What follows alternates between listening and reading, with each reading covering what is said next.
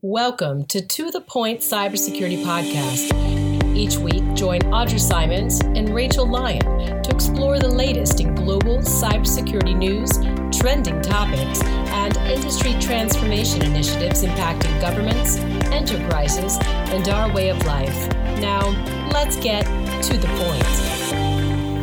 Hello, everyone. Welcome to this week's episode of To the Point podcast. I'm Rachel Lyon, here with my co host, Audra Simons. Hey, good afternoon, UK time. That's right, and you're in jolly old London. Is is that what they call it? Jolly old London? I, jolly old London or dirty old London, whatever you want to call it. But, but today it's actually semi-sunny London, so it's beautiful. Oh, that's wonderful. So I'm excited for today's conversation because we're going to dig more into ed tech today, which I just think is such a hot topic that not enough people are talking about, Audra. No, and, absolutely. And so, without further ado, let me introduce our guest today, Keith Krueger. He is CEO of the Consortium for School Networking. It's a nonprofit organization that serves as the voice of K 12 school system technology leaders in North America. Keith, welcome to the podcast. Great to be here and wishing I was in London. Me too. well, if you all want to be here with me, I'll start off with some questions. Awesome. All right, let's do it. So, um, so much, most educators have little experience or expertise in cybersecurity because we have had conversations with people who are in kind of ed tech previously. And yet, the, it's the point is that it's the most pressing of vulnerabilities in today's society.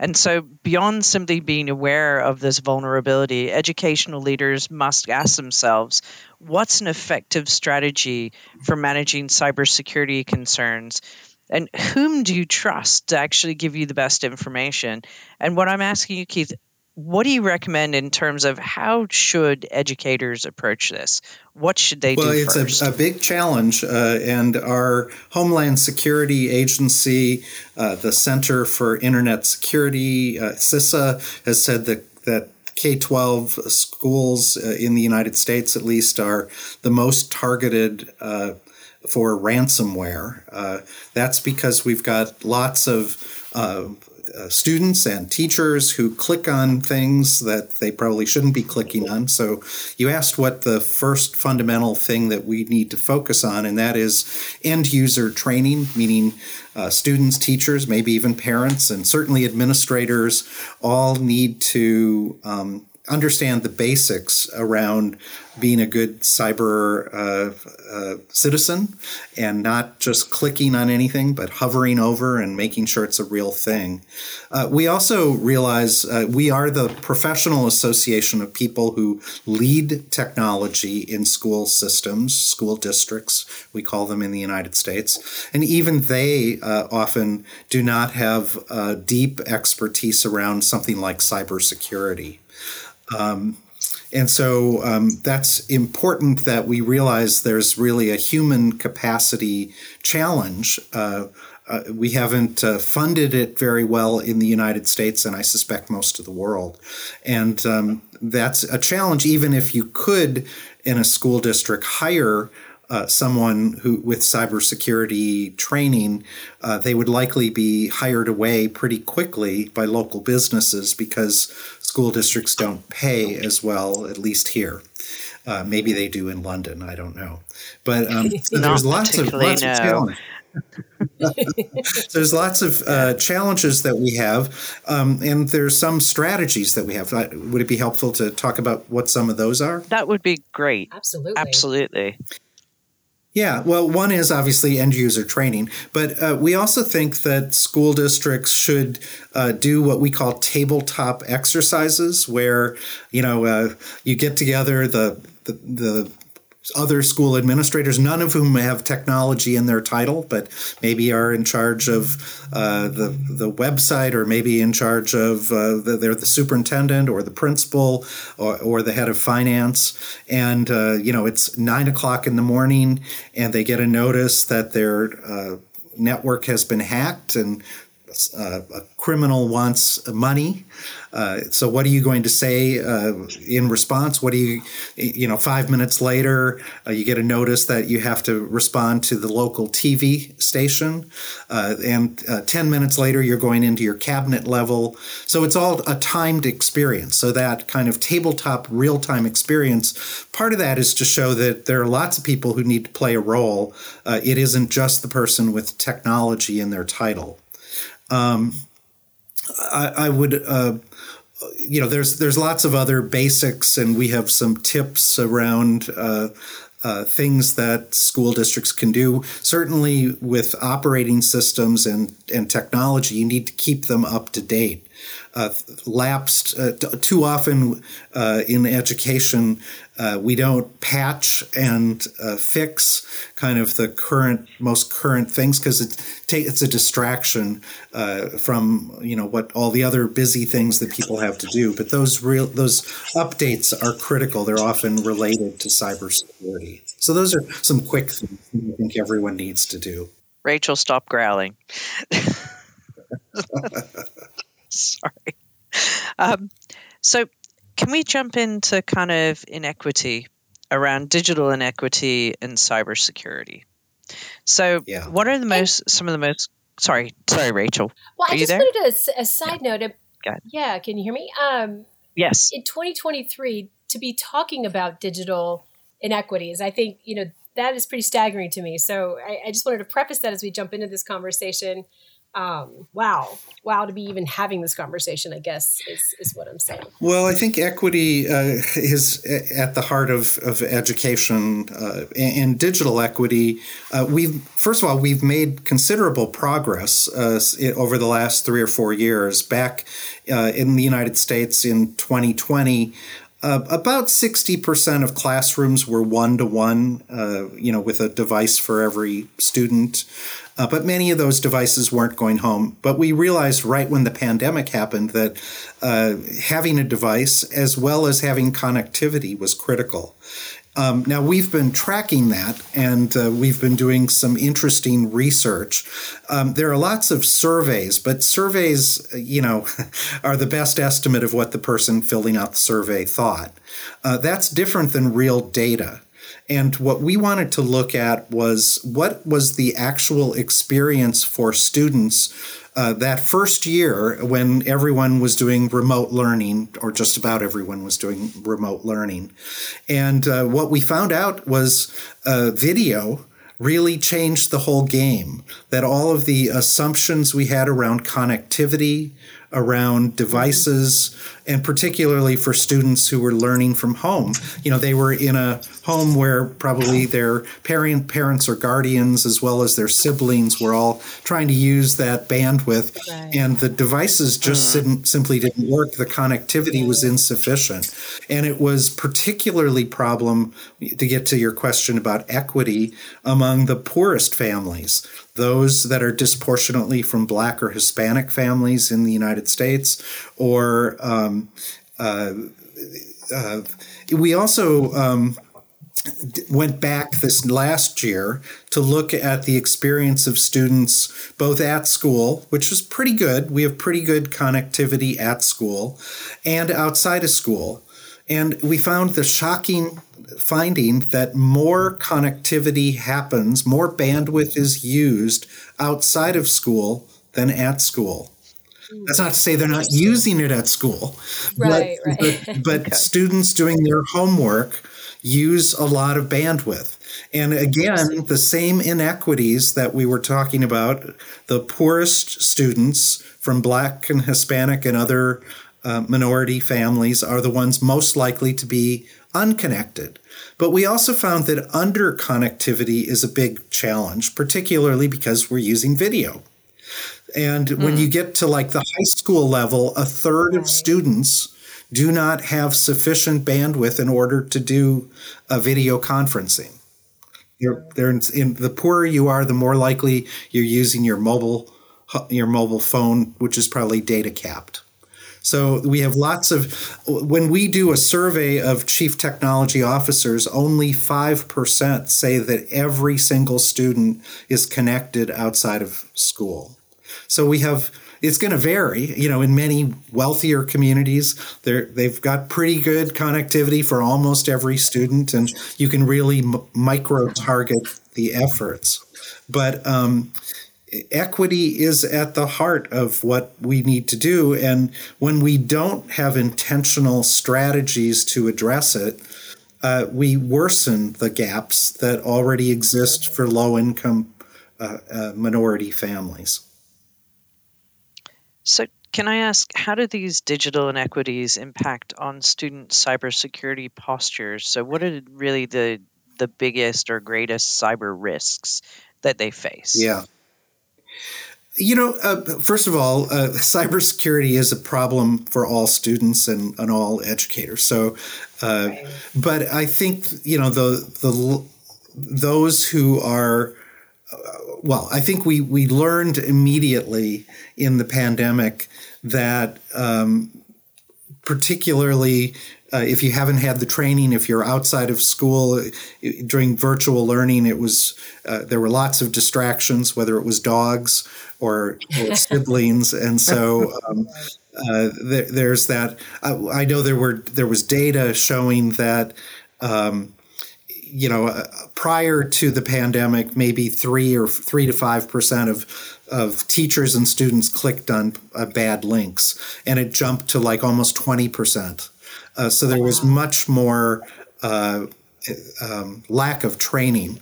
Um, you ask about, um, you know, the whether it falls more on um, low income families. I think it I'm not sure if there is evidence to do that. I mean, certainly they're less likely to be connected. They're less likely to, but, but uh, it's a challenge for, for kind of all students and and and uh, teachers. I think to to be addressing so, so the issue of the cyber security. If the cyber risks are the same, as do you think the level of issues happening, people clicking on links and things like that, was because during the pandemic more people were online, or do you think it's something think else so. that kind of drove up? I think there were a lot of distractions uh, when and um, you know not paying attention, maybe not having uh, orientation training to to think about it, maybe not feeling like you had anything at particularly at risk. You know, th- I think that's a good question of what is it that why would students care if someone took their data? And what we're finding is that student things like birth dates are, are very valuable to cyber criminals. And so, um, you know, a lot of uh, uh, maybe parents or policymakers would say, What in the world do school districts have that's so valuable? Well, they have sometimes social security numbers, they're often the largest employer. Uh, but to go back to the student, if they can get birth dates, they literally wait until the student turns 18 and file for credit cards on that day that the student becomes and the the student and the family may not find out for years later there was just uh, we on our national public radio they had a student who you know she was had gone to college and a, a year and a half after she started college applied for a credit card and find that found that she had $300,000 worth of debt oh. that she never oh, knew about. wow oh wow oh, that's okay upsetting. that's you know it's not just harsh. the students it's not just students, but uh, th- there was this very rural school district in Arizona. They're actually in Navajo land, so an Indian rural area. Uh, they were hacked uh, a year ago last summer. Uh, they were just about to get a, a, grant for, I don't know, $30 million or something. Uh, and uh, their finance department had a phishing attack. They the, the criminals got into there. So the district immediately contacted the FBI and, and, and got help, and they closed off all the data. They so the criminals didn't get the access anymore to the data or the monies, but neither hmm. could the school district anymore. In oh. fact, they lost all data back to, ni- to the 1980s, and oh. they're legally oh, wow. required have at least uh, I, th- I, don't know if it's five or ten years of data for the feds and for their state government. So they are manually recreating all their data every transaction for the the last 10 years making it even worse for their employees. They could not make payroll for two months. They, I mean, uh, other than manual checks, and right. a few employees had direct deposit and they had their before they stopped it their personal bank accounts drained. Oh no. This is heartbreaking keith. In cybersecurity you may you know you may say well this isn't you know something i'm really concerned about. What are they going to take test scores uh, you know and kids are going to change them or something you know? But that's not what it's is at risk. It's personal identities uh, the district is often the largest employer in the district, so they have lots of social security numbers, uh, birth dates of students, and frankly, the reputation of the school system is perhaps the greatest thing that's at risk, and why, in fact, uh, you know, when school is shut down for a couple of days, uh, the, some places they've actually paid the criminals the, the ransom. And so that, you know, when you pay criminals uh, ransom, they figure, well, uh, let the, you know the old bank robber. Why do I bank rob banks? It's because that's where the money is. Yep. Exactly. Score. Wow. so, wow. in terms of the responsibility, though, for trying to keep school data safe, student data safe, where do you see that responsibility lying? Like, is it does it is it students? Is it the faculty? Is it parents to help guide kids when it's involved? I mean, where where does that hmm. sit? Well, I think there's uh, every user needs to to be become more sophisticated about what's at risk, and obviously the school system needs to make sure that basic firewalls and other, um, you know, increasingly we see school districts implementing things like multi factor authentication, uh, you know, so that they know that the person uh, signing in is actually that person. And in fact, school districts in the United States are being required in order to get insurance or keep insurance uh, to have multi factor. But think about it how, how do you do multi factor with a kindergartner or first grader? it's not exactly. so easy. No. Now there right. are there are you know that's not to say they they haven't come up with ways to do it, but uh, it's not the easiest thing that we're we're dealing with, and the vast majority of of students in our system are underage, so uh, sc- schools have to the legal term is they have to act in parentis as if they are the parent when they're under the control. They have to legally required that when a student is accessing the school network, it's safe, uh, you know, according to the Children's Internet Protection Act. Now, those standards will will vary depending on the community and the community uh, requirements, but um, you have to have filtering you know that's just been a basic requirement unfortunately our the biggest funding source for schools is the E-rate program, which has been a tremendously helpful program to get broadband and Wi-Fi to schools. Um, but they haven't really prioritized cybersecurity. So they do cover, they have since the E-rate started over 20 years ago, Uh, covering firewalls, but they haven't modernized the definition of what a firewall is since 1990. So you're trying to buy, or 1999, you're trying to buy a product that no longer exists, and then you have to cost allocate all the modern functionality out of that. So it's you can imagine trying to go out and buy a 1999 firewall. It just doesn't exist but that's the way that it's defined in the, the, the, rules. And so school districts have to cost allocate about two thirds to three quarters of the cost, the modern cost of a firewall. Um, you know, and things like multi factor authentication are not covered under the current uh, E-rate program. Now, our Federal Communications Commission, the chairwoman has said we need to do a pilot, and so they're talking about doing a pilot for around cybersecurity over the coming months. Uh, she's proposed a three-year program for 200 million. Well, that will be a drop in the bucket. so we are encouraging them to a one-year program with 200 million, prove it, and then fix the program. So, can we jump across the parents?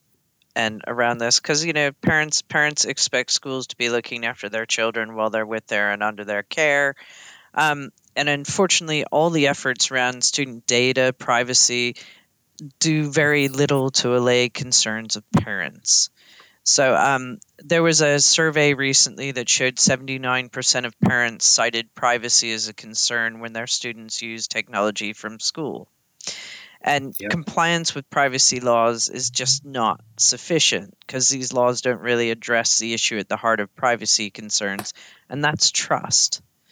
And so, school leaders, online service providers, education associations, and other stakeholders must begin to build that trust around collection as a use of data. But how do they do that? And do you recommend certain policies and approaches to enable that? Yeah. Well, uh, first of all, parents have a big role to play around privacy uh, and security. Uh, obviously, uh, students don't just access things through the school provided network and device. So many students uh, are using uh, their own whether it's a computer or whether it's a, a, mobile device that's in their pocket, and they probably have their own data plan, which probably is not filtered uh, through the school district. So, um, right away, we have, even if the school network was perfect, and it's not always perfect, uh, you, you have a, a challenge that, that families have access to a lot of things that may not be on a safe uh, a safe uh, secure area. So uh, it's critical, I think, that school districts and, and other community nonprofits help parents uh, think about what their role is and what they can do, especially when the student is on their own device. Um, school districts also need to uh, not only do better practices around uh, student data privacy, but they also have to do to be trusted. You have to be able to convey that, and uh, CoSN has created a trusted learning environment seal. Um, one of the confusing aspects of uh, uh, privacy is that um, you know, you get into this very legalistic argument of whether things are allowed or not allowed under very old federal laws, uh, FERPA or, or whatever. And, and, I think what we, we those things are important. You do have to ha- comply with the law, but they aren't necessarily the, all the best practices that need to be done today. And so we have created the uh, this seal, Trusted Learning Environment Seal, and it's in five buckets. So there's policy, there's kind of a policy area, there's procurement, there's cybersecurity, there's training, um, you know, the, and then there are uh, practices under each one, and you have to achieve all 25 practices in order to get the seal. Um, we call it the Trusted learning environment seal because trust is at the heart of, of, of all of this. You know, there's lots of concerns. Uh, but I think when school districts uh, take a lead and show that they are adhering to the highest uh, gold standard around privacy, that's where we see you can change the conversation. Excellent. Because I was reading about that, um, that Deer Park Independent School District mm-hmm. recently mm-hmm. won that, um, and and they must be really doing something exceptional to win it. The question is, how yeah, many it, schools have you actually awarded off. this? Yeah, it isn't. It isn't that you're just like checking off. Are you doing this or not doing this? You actually have to provide evidence, uh, which we review uh, on all 25 practices, and if you only get 19 of them, you don't get the seal. Now, we do uh, tell the school district, you know, here are the ones you didn't achieve, and here's how other school districts have met met those those challenge those practices. So how how new is this in terms of the the seal that you're providing? The seal we've had for about, I think it's about eight years, uh, and it's very uh, ambitious. It's hard for school districts to achieve it. Um, we are uh, doing a couple of things to uh, improve that. One is we want school districts to think of this as a continuous improvement process. So, you know, if you had 15 of the 25 that you've achieved, if you can over the next six months, you know, knock off another three and then knock off another five next year, you know, it's moving towards a better environment. Um, uh, we also are exploring kind of uh, right now you either get the seal or you don't get the seal um, we're thinking of some uh, quicker ways that we can move people uh, along the process when when they get uh, a certain level of, of, of, it, which might help people see success. We know that it's hard to maintain a commitment to something as complicated as privacy uh, when it takes so much work and so many pieces. You know you're not it's not just the technology department. You have to work with the get the right policies adopted by the school board. You have to get the the teaching and learning folks doing teaching and learning around uh, privacy keeping things private. You have to work with the finance office around procurement. So yeah, so question for you. Across the united states how many schools have actually achieved it to date? So we have about um, 30 school districts that have achieved it, but there are obviously thousands of school districts. So it's a very high bar. But we are starting to work with state departments of education. And I think getting, you know, states like uh, North Carolina now are making it a priority. They're uh, showing how school districts. So we're hoping that that will start leapfrogging to a much larger uh, audience. And we know we have hundreds of school districts that have started the process. They just haven't quite achieved all 25 practices. But scalability is always a challenge. Yes, indeed. Indeed. And paying people to become educated in this area as well, I'm sure. Right. So, can we change directions and have a bit of a conversation about you. Are you sure. happy with that? Okay. Uh, yeah. So, um, what it's it's it's always quite nice to kind of know how you ended up where you are, kind of thing. It's always because uh, we get such interesting guests, and no one ever seems to have a direct route to how they've ended up where they are. But what initially got you interested in ed tech? you know, and how has that shift focus, you know, come across over your your career? How has it changed? Fun, fun question. I, I, grew up in a family of educators, and I was the black sheep. I was interested in politics and policy. And so I uh, went off to Washington many, many years ago and uh, worked on Capitol Hill uh, on telecommunications policy. Sounds really interesting, right? But actually, uh, we were uh, with Al Gore inventing the internet, and uh, there were all kinds of industry fights uh, over policy, you know, regulating or deregulating the cable industry or telephones breaking up the system. Ma and and I wasn't interested in any of that. I was interested in how do we use telecommunications to improve health education and libraries. And so I started building coalitions around that, and CoSN became one of my early uh, part-time clients. Uh, almost uh, thirty, almost thirty years ago, CoSN had existed for a few years, two years before that. But um, so I have, uh, I'm really a, a dinosaur in that I have worked for the same organization for uh, almost 30 years, and yet uh, I the reason I stay is it uh, it's all about innovation, and uh, I, they keep letting me do new things, learning new things, and I think artificial intelligence is the the next new thing that we're that we're into. Yes. Oh, absolutely. It's very exciting. So, can I ask kind of a tangential question, um, Keith, since you have your telecom background?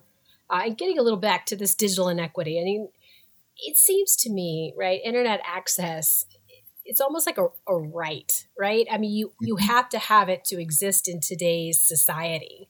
Uh, if you want to make a doctor's appointment, for example, you know, and so why isn't it available for free? Or are we ever going to get to that place where it's just you know because it's a commodity right it's it's ubiqu- should be ubiquitous everywhere we go like when i lived in new york you had the internet on the subway station lines um, so you could, you know, do whatever you're doing uh, on the subways, and it it'd be great to see that extended. Or are we going to get to that place where that inequity divides really, really doesn't become a factor?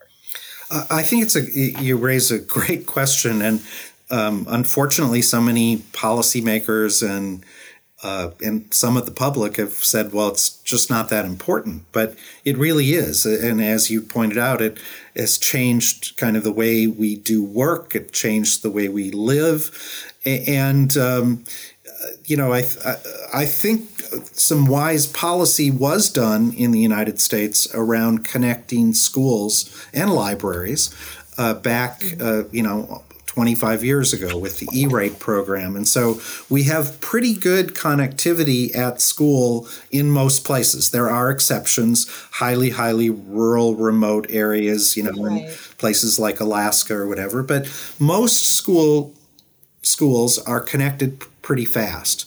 But the problem is students do a lot of work outside of school. And, and uh, there are lots of families that either don't have or can't afford or are underconnected uh, to be able to use these tools in, in powerful ways. And so, um, helping uh, pu- uh, the public understand what's at risk when um, when there are, you know, predominantly poor and, and minority families uh, that are left behind. Uh, you know, you're at a greater advantage if you can go home and do your homework and and collaborate uh, with your your uh, fellow students to to than if you're not able to do that or if you're on a data connect data capped uh, plan that uh, you're not connected for part of the month. Well, I look forward to that hopefully changing one day and, and and people saying it is important. No, it, it, just seems like a basic right to me. I, I, I think you're right. Today, I think right? you're right. It is a right, and I think um, you know the one of the things that gives me a bit of hope is uh, the pandemic. Uh, you know, Congress and the President uh, Biden have made a big priority of of broadband, and so uh, now that's uh, funding is still happening uh, and rolling out right now. And we're connecting a lot of rural areas, and and there are places in big cities, the you know the mobile homes and the the low income apartments that are are not connected, and so. Um, one, you know, that connectivity, getting good, fast connections, and um, it will can and will make a big difference and certainly for will for schools. Did, can we come back to the AI mention too? you can't stay away from AI, Rachel. You've got AI obsession. AI and cybersecurity are the gifts that keep on giving for every Aren't every moment, exactly. every day. well, and, and, you know, you so you've been here at CoSN for thirty years, and you've you've seen all of this evolution. I'm, I'm curious to kind of see from your perspective in the next five years. I mean, how do you see AI playing a role here? Well, who knows? Even the, who knows? Even next, next week months, or, right? or next month, or uh, uh, and certainly, uh, you know, I don't know that we were predicting last November as we headed into Thanksgiving that that uh, generative AI or what was called ChatGPT would would have the kind of impact across the world as it has. You know, and I, I think we are though at a crossroads. Uh, a new industrial revolution. Uh, you know, the World Economic Forum would say uh, we're heading into the fourth uh, revolu- economic revolution with AI, driven by AI. And so, as important as electricity was, or steam was, uh, or the internet has been for the last 30 years, all of those things still exist. We still have electricity, we still have the internet uh, and, and computing, but AI is giving us the ability to do a whole variety of things that we never thought were possible before. Um, I hope that educators will both see the opportunity and they will do it thoughtfully so they put in guardrails so that bad things don't just don't happen because we didn't consider them. Um, but you know across all industry sectors they say there's about a 30% productivity uh, benefit when you apply AI to do some of the routine things that we've been doing. Well, right away, I think that educators can certainly think about you know whether it's lesson planning or or planning the, the cafeteria lunch or bus schedules or the school schedule. Those are really easy low-hanging fruit. The big challenge will be you know what can and should we use in the classroom what is cheating you know and this brings, this brings me back to the exactly. old uh, calculator debate or the, the debate about the internet you know it, it means we're going to have to do different kinds of assessments things that are factual, you know, yes, no, or you know, you know, what is the capital of Sweden is is uh, easy to find out. We can and isn't probably what we should be testing students on. Asking, you know, why is Stockholm the capital of Sweden, uh, and putting forth various uh, uh, questions and things. So. Mm-hmm. Um, uh, theories, and you know, I think we're going to have to uh, just providing you know written essays to get into college, uh, we're going to have to make sure that they're cited, that they're factual, that they um, you know they reflect the student, not some five minute gener- 30 second generated uh, essay that ChatGPT created. That sounds like a tall order, Keith. I, I think it is, but I, big... I, have to admit, I, I I've seen some of the Chat GPT work, and I still think it all depends on what you train it on in the first place as to how compelling Prompt, it is. Absolutely. Prompt is the new literacy. And who a year ago would have used the word prompt? but I think that that's uh, you know schools are, are going to have to everyone's going to have to get better about what questions we're asking and and I guess that's called a prompt in, in AI but we ought to ask good questions which is what you two are all about right Excellent. That's right. Thank you. Awesome. Well, do you have any parting thoughts for our listeners, Keith? Because this is such an important topic, and I'd love to leave them with some some kind of words to think on. Um, one, th- th- this isn't about AI. This is going back to your equity uh, questions mm-hmm. early on. I, I, didn't mention that we have uh, re- we've launched a new digital equity dashboard, yes. and uh, the the interesting thing about that is it's taking publicly available data.